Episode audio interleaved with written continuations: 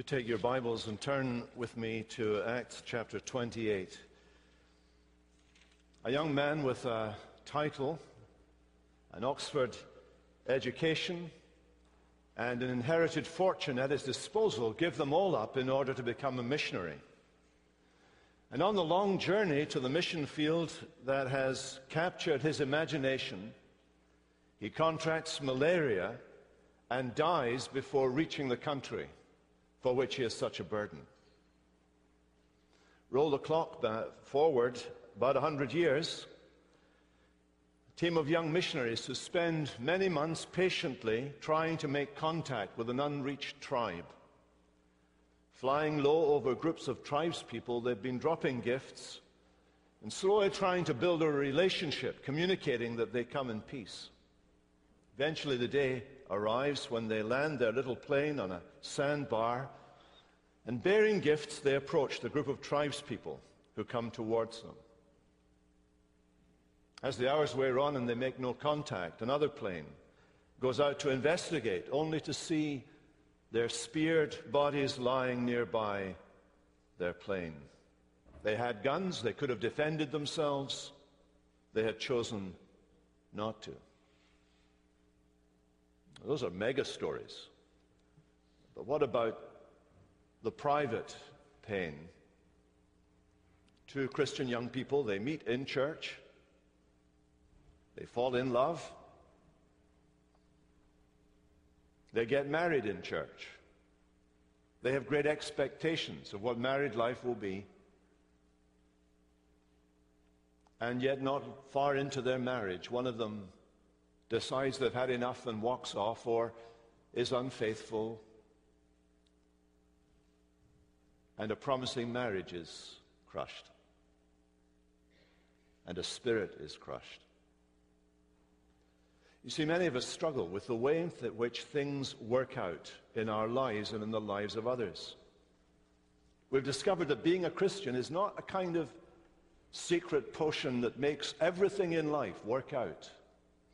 We've discovered, perhaps swept along by the triumphalistic language of some songs that we sing or speakers that we hear, we've become convinced somehow or other that to take a stand for Jesus means that many of the other things in life that are problematic will be swept away in the wonder of this victorious Christian experience.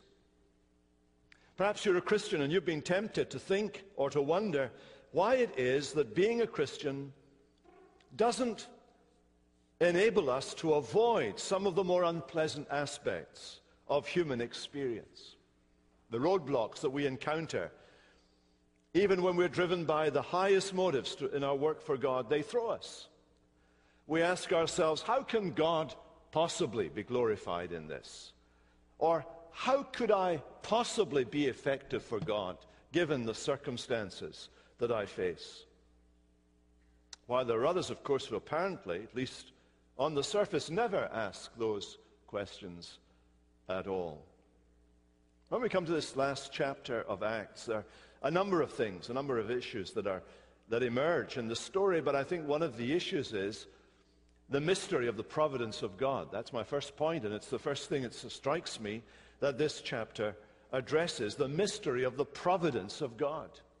For that really is the issue, isn't it, that's raised by those kinds of disappointment uh, that I've just described.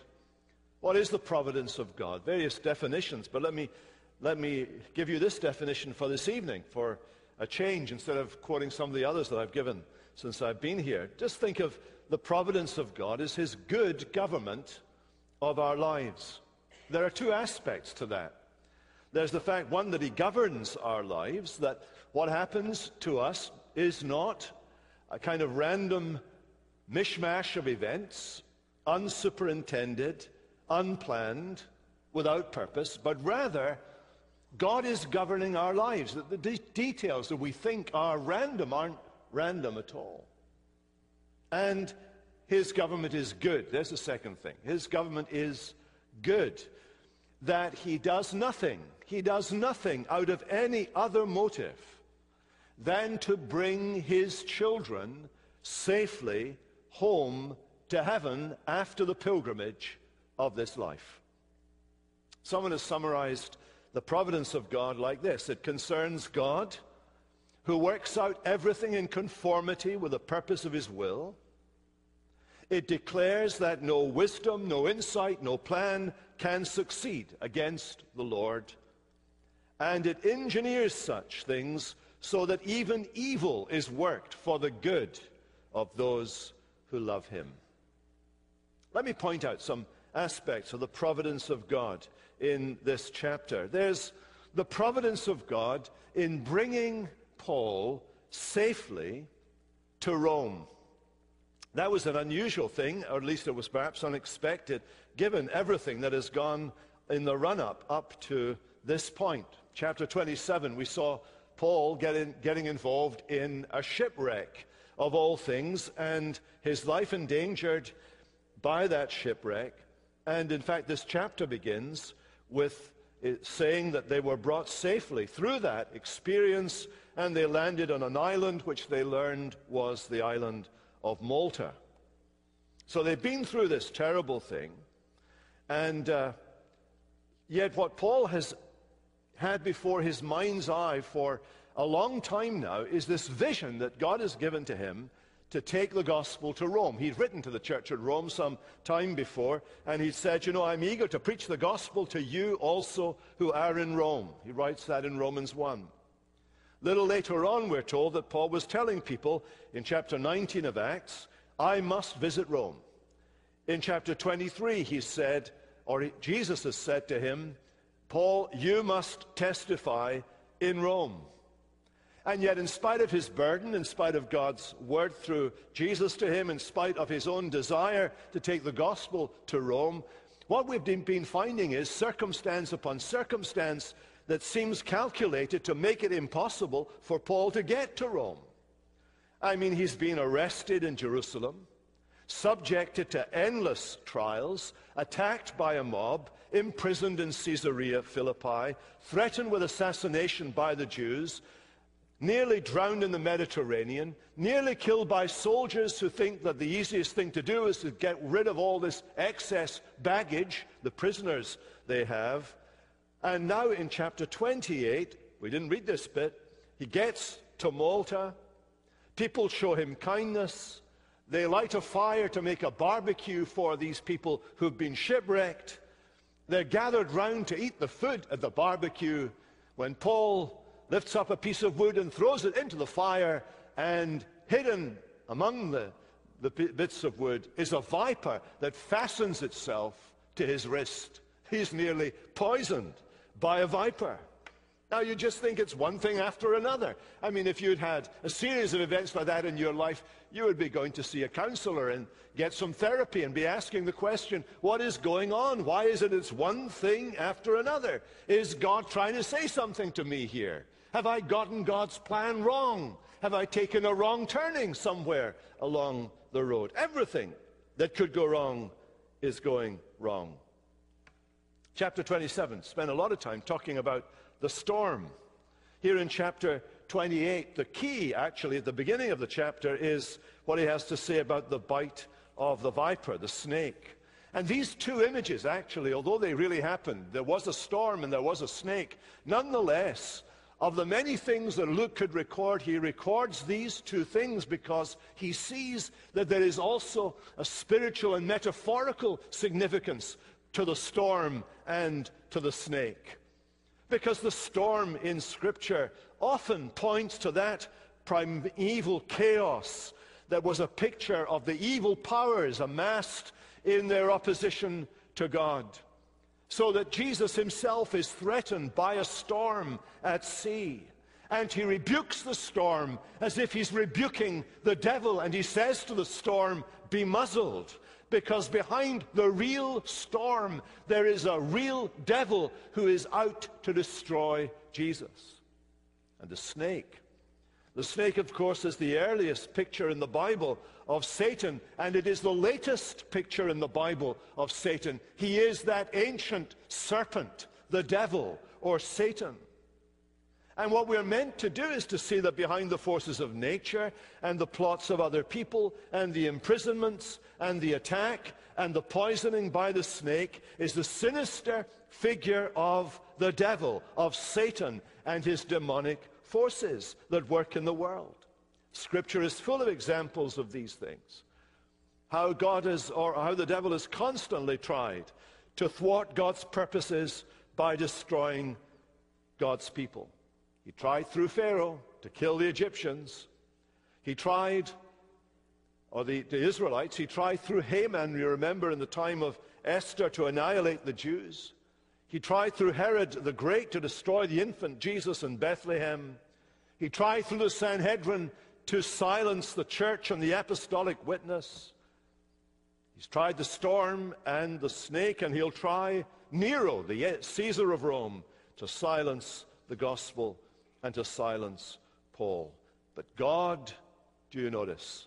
God thwarts the machinations of the devil by rescuing Paul from all of these circumstances, by healing Paul of the poison.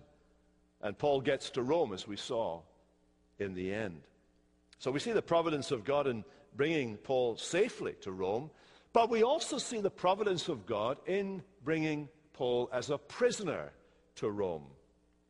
How could his being a prisoner and not free to conduct himself and conduct meetings the way he wanted, how could that fit into the plan of God? John Stott, in his commentary, gives three reasons. He, he believes that it was because Paul's witness was expanded, and that's true because the flow of people coming to see him, but not only that, especially his opportunity to witness for Christ to the household of Caesar, to those in the high echelons of power within the empire, and ultimately, we reckon he had his case heard by the Emperor Nero himself. That was the most prestigious court in the world at that time. God expands his witness. Secondly, God enriches his witness during this period in prison. It's almost impossible for me to imagine what it must be like uh, to be the Apostle Paul, who I think was a, con- a congenital activist, Uh, and, and I, I, think I, am a bit like that, and so therefore I can try and identify here. But I, I really cannot get my head around how he managed five years of inactivity.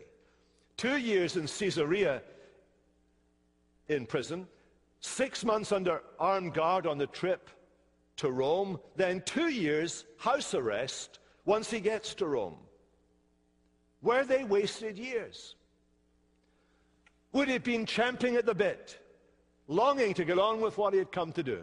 Would have been saying, Right, Lord, you made me a preacher, let me preach? This prisoner business is for the pits. It really is not a good thing at all. And yet it's in prison that Paul writes the famous letters, the prison letters. And the interesting thing to read about these letters that he writes from Rome is that they have a completely different tone than some of the earlier writings. The earlier writings are written in the heat of battle with the, uh, with the pace and action of a busy life in the background, but these letters are written with reflection and their tone is much more easy going. There's an atmosphere of joy and peace and patience and contentment because in a sense, the battle is over, and there he is. He's time to think. And those letters that he writes have led and fed the church for centuries. Those letters are rich. But there is, an, uh, there is an element of reflection, an element of peace about them. When he's in prison, facing trial and possible death, he knows that he is already secure because Christ is risen. When he's waiting the emperor's pleasure, he knows that the ultimate authority in his life is not the emperor. What can man do to him? The ultimate authority in his life is God. God is the ultimate authority. In each of these experiences, the sovereign, undisputed, unrivaled lordship of Jesus is front and foremost in Paul's mind. And in his confinement, he sees as he's never seen before with the clarity that he sees there the, the, that the, the life, the power, the freedom, the victory that come to those who belong to Jesus. and in prison, his witness is not only enlarged and enriched, but it's authenticated. Because nothing proves the sincerity of our beliefs than our willingness to suffer for them. And Paul had to suffer to be seen to be suffering for the gospel that he was preaching. In Christianity, the call to serve, the call to suffer, both the same word, marturio, martyr, witness. So Paul can say, I am a prisoner for the sake of the Gentiles. He pays dearly for his loyalty to the freeness and universality of the gospel. The first thing that strikes you as you read this is the mystery of God's providence. I think the second thing that strikes you as you come to this last chapter in the book is the humanity of God's servants. I, I say this in a number of places. For example, we didn't read this bit in the beginning of chapter 28. They arrive in an island was, that was called Malta, and the native people showed us unusual kindness, for they kindled a fire and welcomed us all, because it had begun to rain and was cold. Here's Luke writing about this. He was there. It had begun to rain, and it was cold. He remembered the rain. If you've ever been to Scotland, you will remember the rain. In fact, you'll remember that that's probably all that ever happened there. But it, it began to rain, and it was cold. And we gathered a bundle of sticks, put them in the fire, and so on. And uh, these natives, in verse 7, entertained us hospitably for three days. Here's a reminiscence of a real person about a real experience. You see the humanity of these people. Even if Paul says in Romans that we glory in tribulations, it's nevertheless not an easy thing to do, and it's in the midst of the pressures and strains of life. It's, it costs, doesn't it, to, to have trouble. And in the small things, the small things, God comes and shows himself to us. And, and in these, this welcome of these islanders and their provision for them, Luke and Paul recognize the good hand of God. And they do that again when they get to Rome. Do you notice that little detail? We didn't need to know this. This was irrelevant to the story, really. We, we're not necessarily interested in what happened here, but, but they are. They came, they land, uh, uh, the ship lands, they make out from there towards Rome, and uh, there were brothers who invited them to stay with them for seven days. And when they come to Rome, and the brothers there heard that they were coming, we're told that they came as far as the Forum of Appius and the three taverns to meet us, and they walked with them along that road into Rome itself. But do you notice at the end of verse 15, Paul thanked God and took courage. Did you know he needed that? Did you know that he needed people to turn up? People who were interested in him, people who cared for him, people who were prepared to walk with him.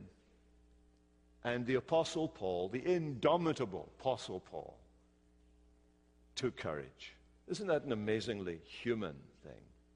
You know, when we affirm our faith Sunday by Sunday in our morning services, we affirm that we believe in the communion of saints. What do we mean by that? Well, we mean by that we're in fellowship with all the saints who've gone before us, and many of whom are in glory. We, we're part of a dead people society. Uh, most of our brothers and sisters are already dead, but actually they're already alive. They're in glory. But we need people here. We need flesh and blood people here. Right now, we need them. And after all the hardships of the voyage, after the years of delay to his plans to get there, after the terrible opposition from friends and foes alike, this man needs uplifting. And these Roman friends come along and they encourage his heart. We need to believe that fellowship is one of the appointed means of grace to the upbuilding of people in their Christian lives. It is absolutely vital that we have fellowship. But what about the man behind the actions of God? Wait, what made this man a spiritual dynamo? I think the, the characteristics of this man's indomitable spirit are probably transferable into other areas of life, and you might recognize this. But I think there are three. One, he had vision. He had a massive spiritual vision. And his vision was to preach the gospel where it had never been preached before. He had a massive vision to reach out to the Gentile, non-Jewish world with the gospel and to see them won for Christ. He could say this to the Romans, I could wish that I myself were cursed and cut off from God for the sake of my brothers, those of my own race, the people of Israel. He loved the Jews. He was a Jew. He loved the Jews. He wanted them to become believing Jews, believing in Jesus. Not only that, but he longed to preach the gospel. It's been my ambition, he says, to preach the gospel where Christ is not known. He wanted to do that, to preach, reach his people and to reach the Gentiles. He had a big vision. Secondly, he had faith. And his faith is not derailed when his ministry to Rome doesn't turn out. You know, some of us struggle, don't we, with the constraints of our experience. Life has not turned out the way we imagined it might. And our faith is the first casualty. As J.B. Phillips writes about his own experience, there was an apparent, or there is an apparent capriciousness and arbitrariness about the working of the Spirit of God which is singularly exasperating to the tidy mind. In other words, sometimes it just doesn't seem to add up. It doesn't fit. You can't see the picture. You can't see where it's going. And faith is often the casualty when things start to fall apart. Vision, faith, and boldness. Boldness. We see that here in this chapter. After giving himself three days to recover from his trip, he was generous to himself. Paul comes out swinging. Here he is in the city, still under house arrest. He has a soldier that he's chained to. But his room there becomes a fulcrum from which he moves the world. Listen to his explanation in one of his letters referring to this. I want you to know, brothers, that what has happened to me has really served to advance the gospel. As a result, it has become clear throughout the whole palace guard and to everyone else that I'm in chains for Christ. You can imagine what the authorities are doing. Every day they change the guard on Paul. They change it every day because apparently these guards get into conversation with Paul or they listen in to Paul's conversations with others. Some of the palace guard are getting converted. So you don't want that one to go back to Paul. You want to put him somewhere else and send someone else in his place. That someone else who comes in his place is listening to Paul, talking to the visitors who are coming while he tells them about Jesus. And the palace guard gets interested. He lasts a day. He comes the next day and he gets converted. He gets moved. Somebody else comes. And for those two years, there's this steady stream of palace guard until what, what is, can be known about Jesus is being told everywhere among the palace guard. Says Paul, it's really served to advance the gospel. It's great. I'm talking to more pagans day by day than I would ever get a chance to do just standing out in the street corner. People are listening. This guy, he is a captive audience. Who is the captive here? It is this Roman soldier who is chained to me. He's the captive. He can't get away from me. And I just go, yank, yank, yank, yank about the gospel all the time. And he has to listen to what I have to say. So he has a burden, you see, and he has this boldness because he saw his limitations as just another opportunity for the service of the gospel. He just gets on with it.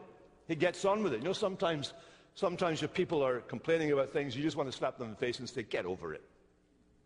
It's my pastoral sensitivity coming out there. get, get over it. Get on with it. You know, just uh, that's what Paul does here. Look at verse 23. What does it say there? We're told that he expounded and testified to the kingdom of God. He, what did he do? Well, he invited the Jews to come and, first of all, and, and then later, Gentiles to come. And while he was talking to these people, he's unpacking the Bible to them. He's telling them, look, this is what the scripture says. This is what Moses says. This is what the prophets say. This is what Jesus did. Don't you see the, the parallels here? Don't you see that what Moses said about the prophet, what, what the prophet said about the coming servant and so on? Do you see how they're fulfilled in Jesus? Do you see how this is the natural flow of things? This is fulfilled Judaism. This is not. This is not something brand new. This is the fruit of all of our past, he's saying to these Jews.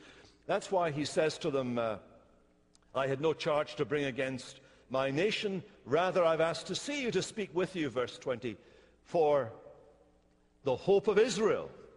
It is for the hope of Israel that I'm wearing this chain.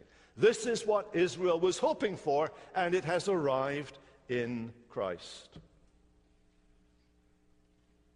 What we read as we read earlier is that the logic of his arguments, the exposition of Scripture, was enough for some of them to believe. By the way, when it says there that he had committed no uh, offense against our people, actually it says in the original, the people, the people of God, that is. The logic and the arguments were compelling enough to keep his audience transfixed for hours as they came and listened to him. And the Word of God did what the Word of God always do, does. It, it discerns, it makes a separation, a distinction between believing and unbelieving people. It, it, it acts as, a, as an axe that falls and splits apart the minds and hearts of men and women so that you know, you know where you are. As you sit under the Word of God, the Word of God will do its own work. And its own work is this it is to separate the wheat from the tares, the righteous from the unrighteous, the believing from the unbelieving. That's what the Word of God does. The Word does that work. And as He preaches, do you notice? The Word does that work here.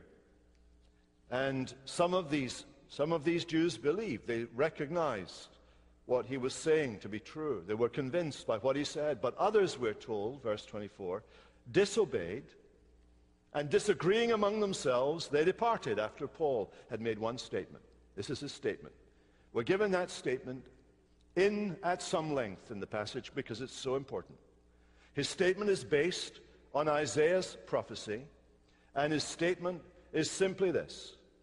The Holy Spirit was right in saying to our fathers through Isaiah the prophet. What did he say?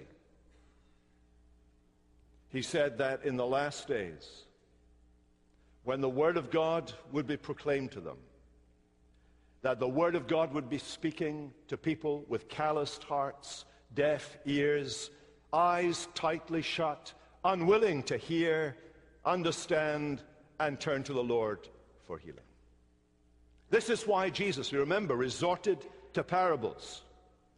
Not to give little illustrations to make his sermons clearer, he resorted to parables to conceal the truth from people.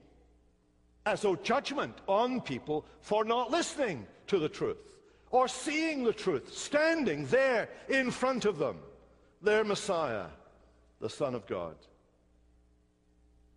The other thing we see is this. Look at verse 28 that the rejection of the Messiah by many Jews, by unbelieving Jews, let's put it like that, the rejection of the Messiah by unbelieving Jews opens up a door of faith to us, us who are Gentile. This is what the psalmist was hoping for when he says, That your ways may be known on the earth, your salvation among all nations. Or again in Psalm 98, all the ends of the earth have seen the salvation of our God. This last judicial word in the book of Acts is a last judicial word to unbelieving Israel that believing Israel has had its doors open to invite Gentiles by God's grace who were without hope and without God in the world who did not have the promises and the covenants, to bring them into the Israel of God, to graft them into the main olive tree, to make them part of the people of God. People who once were not a people have become part of the people of God. This last word in this book is of monumental significance to the future of Christianity. God has opened a door of faith to the Gentiles.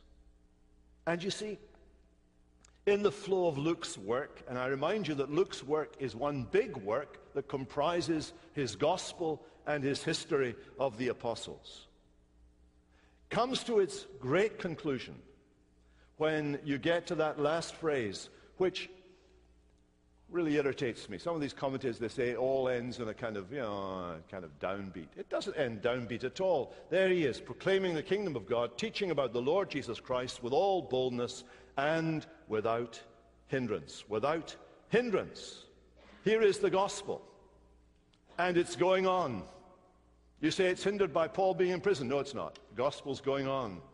There will be other hindrances, apparent hindrances in the history of the world, but the gospel will go on. It will go on unhindered. There is irresistible victory ahead for the gospel. In the bigger picture of Luke's work, the second and last Adam, Jesus, has resisted Satan and beaten him in his life, death, and resurrection. And the task of the first Adam is now being fulfilled by Jesus through his church as the church increases and multiplies and fills the earth and subdues it and brings more and more and more people into the kingdom of God makes them part of the people of God. That's the big picture. It's an amazing picture. Here is the onward march of the church. Luke leaves it there. He leaves the church moving, moving out into the world, terrible as an army with banners. Paul is a prisoner, but he isn't Rome's prisoner. He is Jesus' prisoner.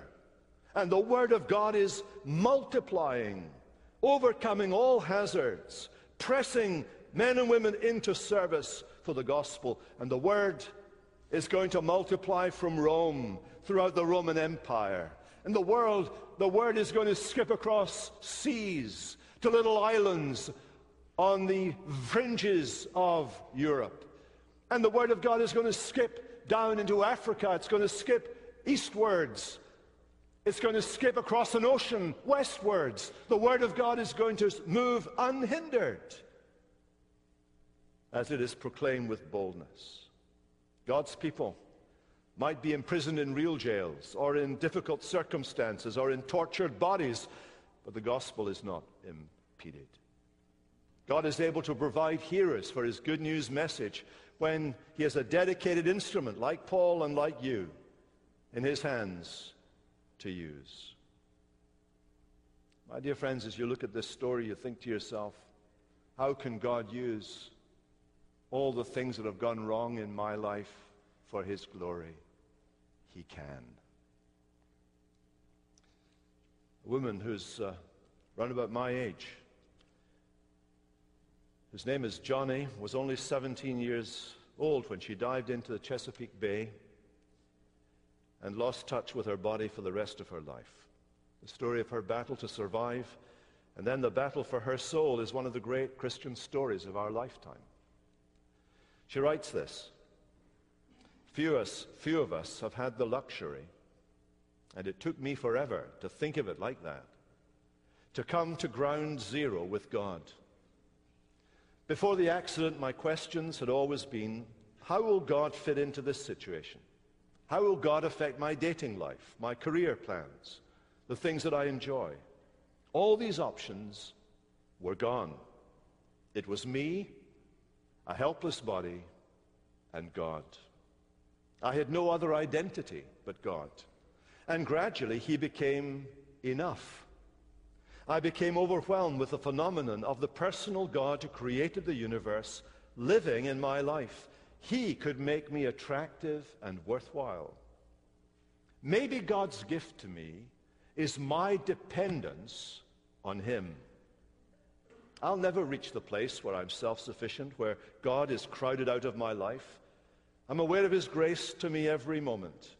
My need for help is obvious to everyone. I wake up flat on my back, waiting for someone to come and dress me. I cannot even comb my hair or blow my nose alone. And there's one more thing. I have hope for the future. The Bible speaks of our bodies being glorified in heaven. In high school, that was always a hazy foreign concept, but now I realize that I will be healed. I've not been cheated out of being a complete person. I'm just going through a 40 year delay. And God is with me even through that. Being glorified. I know the meaning of that now. It's the time after my death here when I will be on my feet dancing.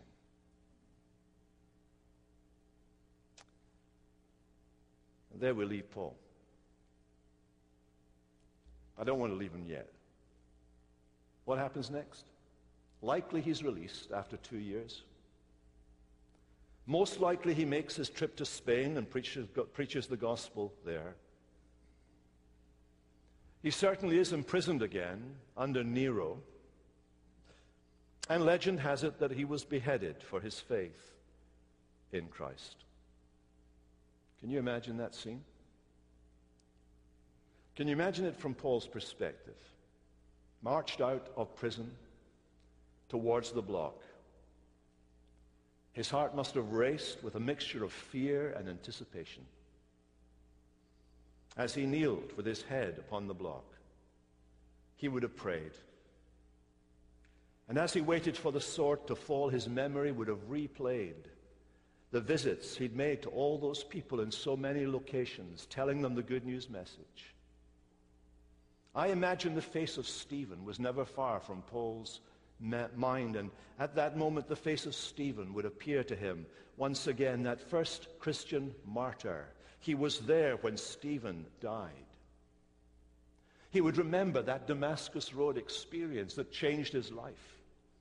When it seemed all heaven broke loose and there was the Son of God himself, he would remember the terror of that moment when he recognized that face, when he saw those hands, those feet, when he realized how desperately wrong he had been about Jesus.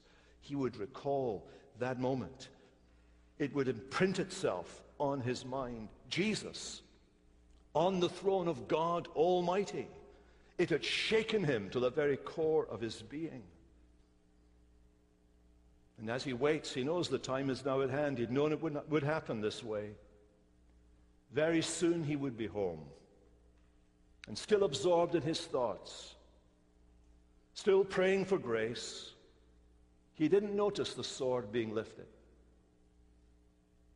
Did he hear the swoosh as it fell?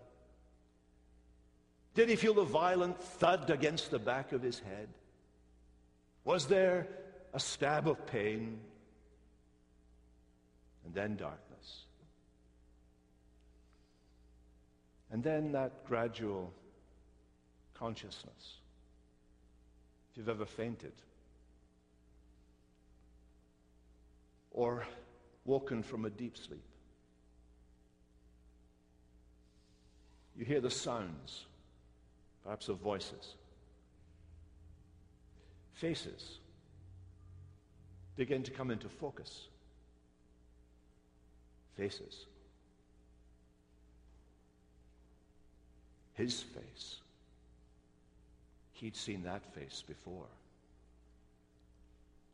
Hands reaching out towards him. He knew those hands.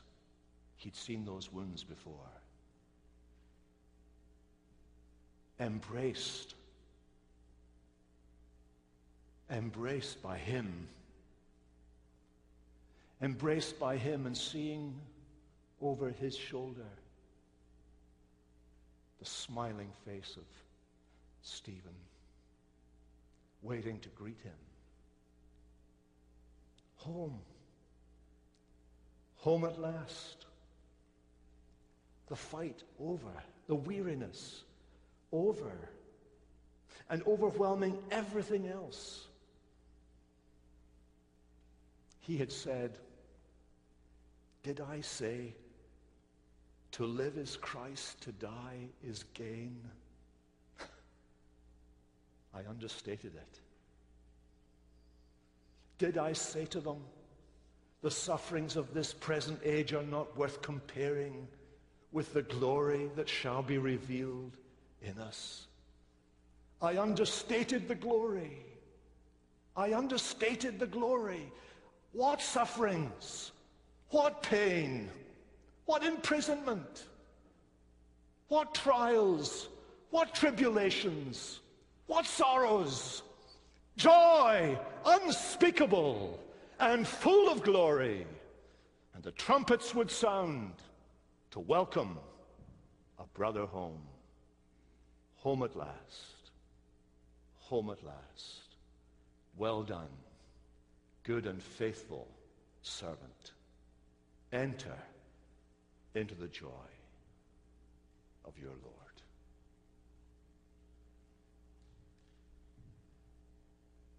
And one day, brothers and sisters, we will see that face. We will see those hands. We will feel that embrace.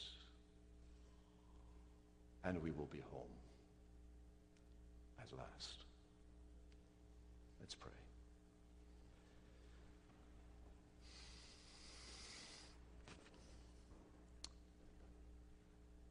What a day that will be when our Jesus we shall see. When we look upon his face, the one who saved us by his grace. What a day.